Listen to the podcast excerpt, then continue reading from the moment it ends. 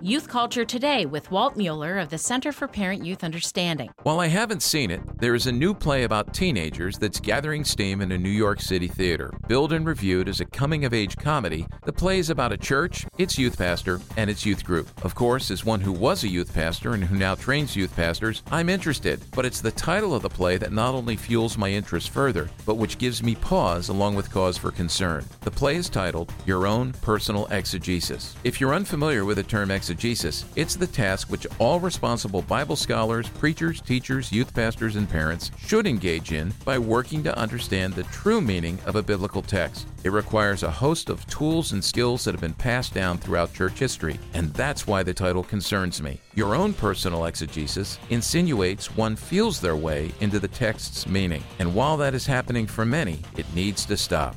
For more on youth culture, visit us on the web at cpyu.org.